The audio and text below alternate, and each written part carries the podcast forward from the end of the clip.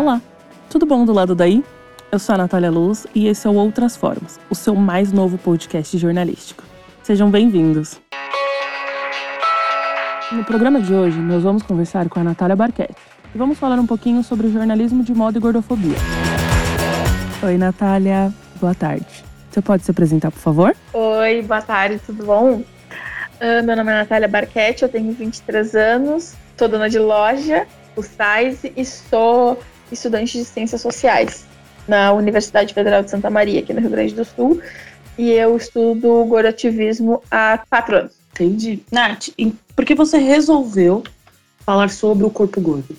Quando eu entrei nas ciências sociais, né, eu sempre, sempre fui gorda, sempre tive esse corpo, e eu já entrei nas ciências sociais pensando que eu queria estudar isso, porque não existia, e ainda não existe muito bem no Brasil, conhecimento científico em torno disso. Então, quando eu entrei nas ciências sociais, eu já sabia que era isso que eu queria fazer.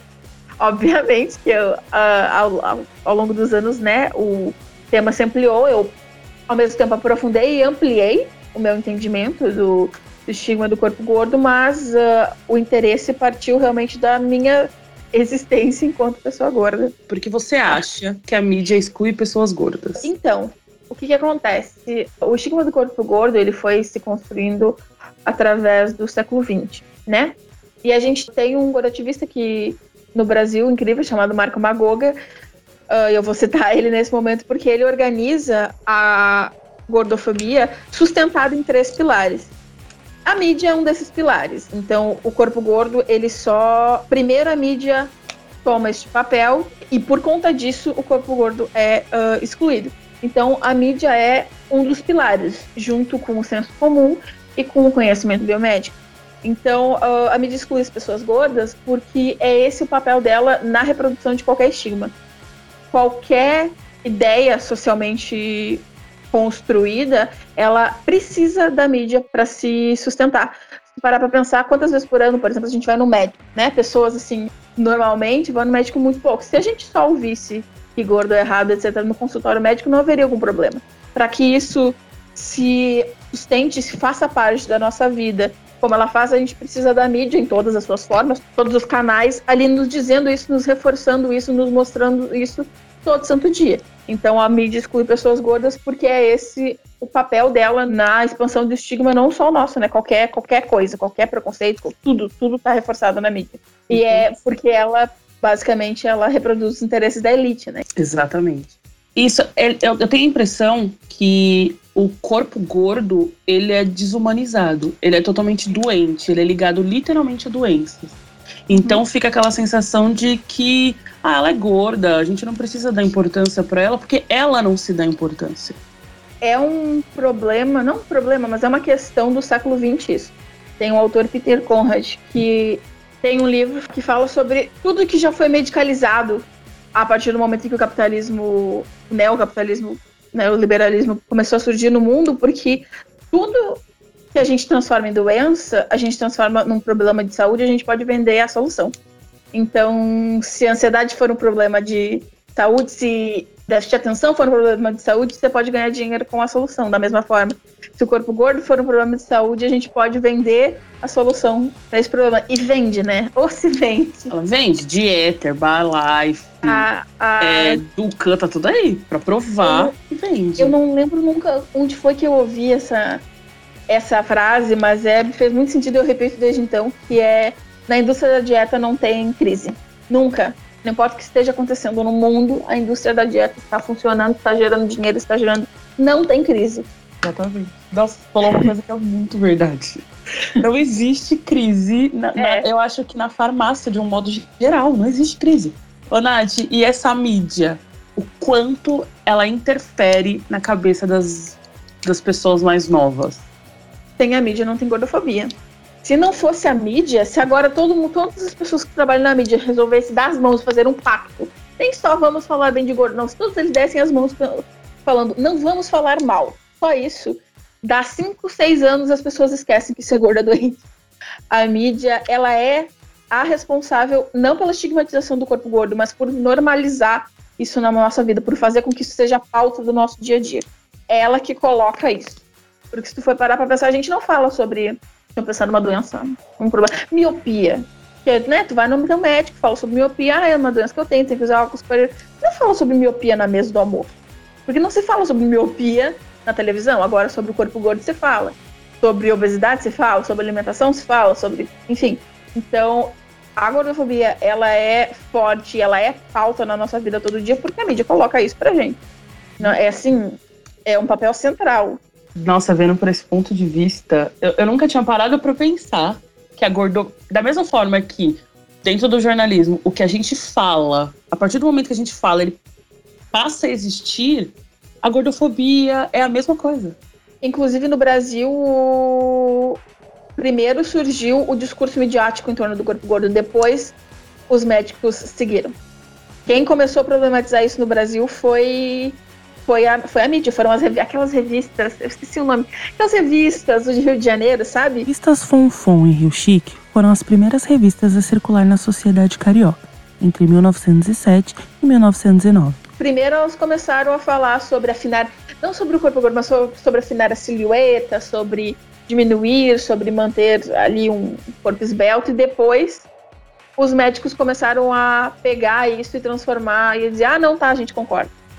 Sabe o que, que eu fico pensando, Nath? Que, assim, dentro, a gente sempre olha para o lado mais filosófico das coisas e a moda, ela é uma manifestação da identidade.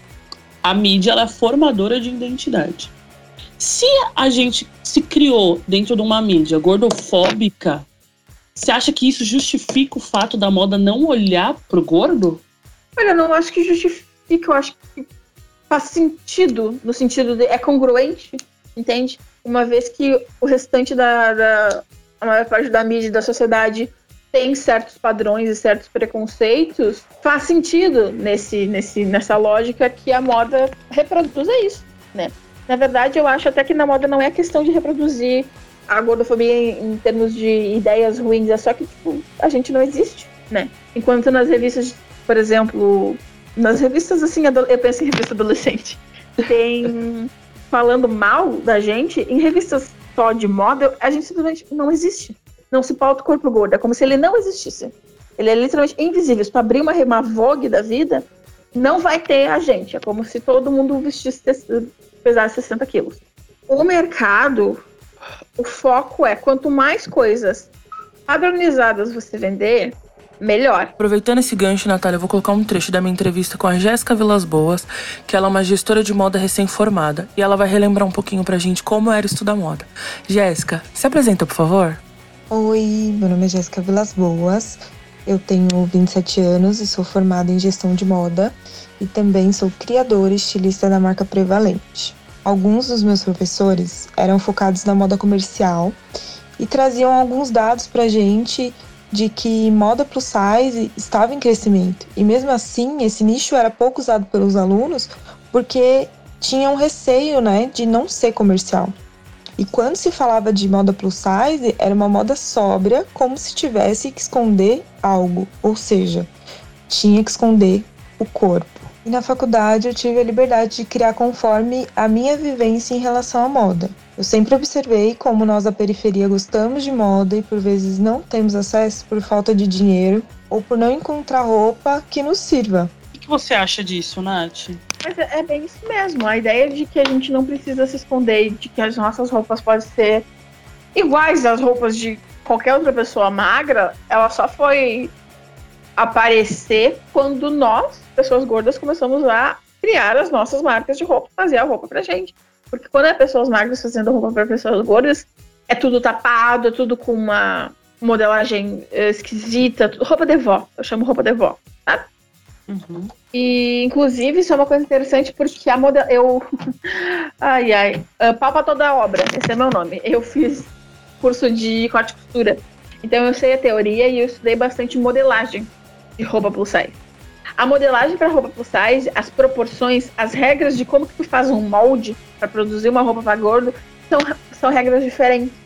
Só que uh, a maioria das pessoas que trabalham há anos com modelagem uh, tradicional ou slim, que chama, não entendem isso. Então o que, que eles fazem? Vão lá, pegam a roupa, pega o molde do tamanho P, uh, tamanho, tamanho G, e aumenta o molde. Segundo o IBGE, 56% da população brasileira está acima do peso. É metade de um país sem acesso, afeto, roupa, respeito ou representatividade. Entrevistei a Laís Paguiaro, modelo plus size, para entender melhor como funciona esse ramo. Se apresenta pra gente, Laís, por favor. Oi, eu sou Laís Pagiaro, eu tenho 28 anos. Sou formada em rádio, TV e internet. Tenho um Instagram voltado para moda plus size, para empoderamento feminino, para autoestima. Falo também um pouco de atividade física para o corpo gordo. E o meu objetivo principal com esse Instagram é realmente levar a autoestima para a mulher e ajudar ela da melhor forma possível, seja através da moda, seja através de alguma fala inspiradora que eu tenha, dos meus pensamentos, enfim, é isso que eu gosto de dividir com elas. Eu comecei a engordar, eu acho que eu já tinha, eu tinha uns nove. Eu era uma, né, uma criança, adolescente, gordinha já. Então, eu, eu sempre fui assim, né? Sempre fui gorda. E não, eu nunca me amei. Não nunca, né? No passado. Hoje eu me amo, graças a Deus. Mas nessa época realmente de adolescência, isso me afetou muito. Até porque por conta da adolescência ser uma fase mais é, rebelde, né? De, de mais hormônios à flor da pele. Então foi bem difícil. Confesso que eu era uma gorda privilegiada, porque eu não sofria tanto preconceito assim é, na escola, não, não tinha tanto essa, essa questão com os amigos, por exemplo. Eu acho que a pior questão mesmo era com a minha família, de sofrer preconceito, de, de ter cobrança o tempo todo. Eu acho que o pior foi, foi nessa fase da, da adolescência com a minha família. E aí, depois que eu fui é, tendo mais idade, eu comecei a entender, enxergar é, eu comecei a me ver de, de outras formas, né? Então aí eu passei a me amar verdadeiramente e continuo até hoje, graças a Deus. Meu, sabe que eu fico pensando quando eu escuto áudios como esse? A gente passa a não se amar, né? Sim. Afeta demais. Tu sabe que o meu forte, porque eu, eu separo, né? Gordoativismo e movimento body positive. Acho importante, é imprescindível, eu diria separar. E o meu, eu tento não, não sei, no que eu produzo, no que eu trabalho, eu não foco tanto no movimento body positive, porque eu acho que tem diferenças em relação ao gorativismo, tem são coisas diferentes. Uhum. Então, Qual que é a diferença um pro outro, Nath? O gorativismo é um movimento político que existe desde a década, década de 60. Ele diz respeito a direitos civis, realmente. Então, tipo, eu não tô nem aí se a pessoa se acha feia. Eu tô aí se tem maca para ela no hospital, se tem cadeira de rodas para ela no hospital, se tem agulha do tamanho dela no hospital, se tem cadeira que caiba a barriga dela na universidade, se os espaços entre as mesas no restaurante universitário dá para passar uma pessoa gorda, sabe? Dos direitos civis que são negados a pessoas gordas a partir do momento que se nega acessibilidade e tratamento digno. Então, por exemplo, quando tu entra num consultório médico e o médico diz teu problema é peso, volta mais tarde, isso é negligência médica, tu pode denunciar ele para CRM porque ele está faltando com o trabalho dele. Eu decidi, quero fazer o meu cartão do ônibus. Liguei para a TU, como chama aqui, diz, oi, tudo bom, eu quero, eu sou, eu sou gorda, não passo na catraca, eu, eu entro na lei de acessibilidade, eu queria um cartãozinho, que nem um cartão de idoso, cartão de grávida, essas coisas que tem para comprovar, entendeu? E aí eles não sabiam o que falar comigo. Eu passei uma semana ligando, eles disseram, dizendo, ah, liga tal dia, tal hora, porque vai ter alguém aqui para falar contigo. Aí eu ligava, a pessoa, ah, não, tem que ser com tal pessoa. Ah, mas não é a mesma coisa? Um lado pro outro. Ninguém sabia o que fazer comigo, porque ninguém nunca tinha pedido isso antes. O que, que você acha que a mídia pode fazer para melhorar uma situação como essa? Eu não acho que seja possível nos moldes da mídia hoje uma mudança assim, porque ela é, tá muito enraizado todas as pautas que já passaram no Fantástico nos últimos 10 anos, se tu for tirar todas as matérias que de alguma forma mencionam de forma negativa o corpo gordo, matérias sobre saúde, sobre alimentação, sobre exercício, sobre pela palavra obesidade, tu perde 50% no mínimo do conteúdo. Tá muito, muito enraizado, então tem que haver uma, uma mudança assim profunda que normalmente é uma mudança bem demorada. Se for acontecer, é bem demorado. Bem, então, bem, bem, bem, bem. tem esperança, mas não vai ser agora e não vai ser rápido. É um processo bem, bem longo. Que precisa vir acompanhado de uma mudança nos padrões médicos, de uma mudança, enfim, mais uh, ampla, digamos assim. Então, no momento, não existe outras formas da gente fazer jornalismo sem ser gordofóbico? Existe passando, introduzindo pessoas gordas e pessoas negras e pessoas LGBT, enfim, nos espaços de produção de conteúdo midiático. É isso, coloca a gente para fazer, ou pelo menos para provar, para dar ok, para revisar o trabalho e dizer, ó, oh, isso aqui não tá legal, ó, oh, isso aqui podia melhorar. E não é nem questão de daí as pessoas falam, ai, mas vocês não, não vão deixar a gente falar sobre nutrição, sobre saúde. Não, claro que vão, é muito importante. Mas a gente precisa saber falar sobre isso de forma que não ofenda ninguém e que seja verdadeira, assim, sabe? Porque na minha cabeça, quando tu faz uma reportagem falando sobre como a chia vai emagrecer as pessoas, tu tá mentindo para as pessoas. e tu tá prometendo um negócio que não é verdade e que não vai trazer nenhum benefício. Quando tu faz uma reportagem falando sobre o mal do carboidrato num país em que o prato principal todo dia é arroz e feijão? Então tá, Nath. Eu queria agradecer sua participação. Muito obrigada pelo convite, foi ótimo estar aqui. E é isso. Qualquer coisa, me achem nas redes sociais.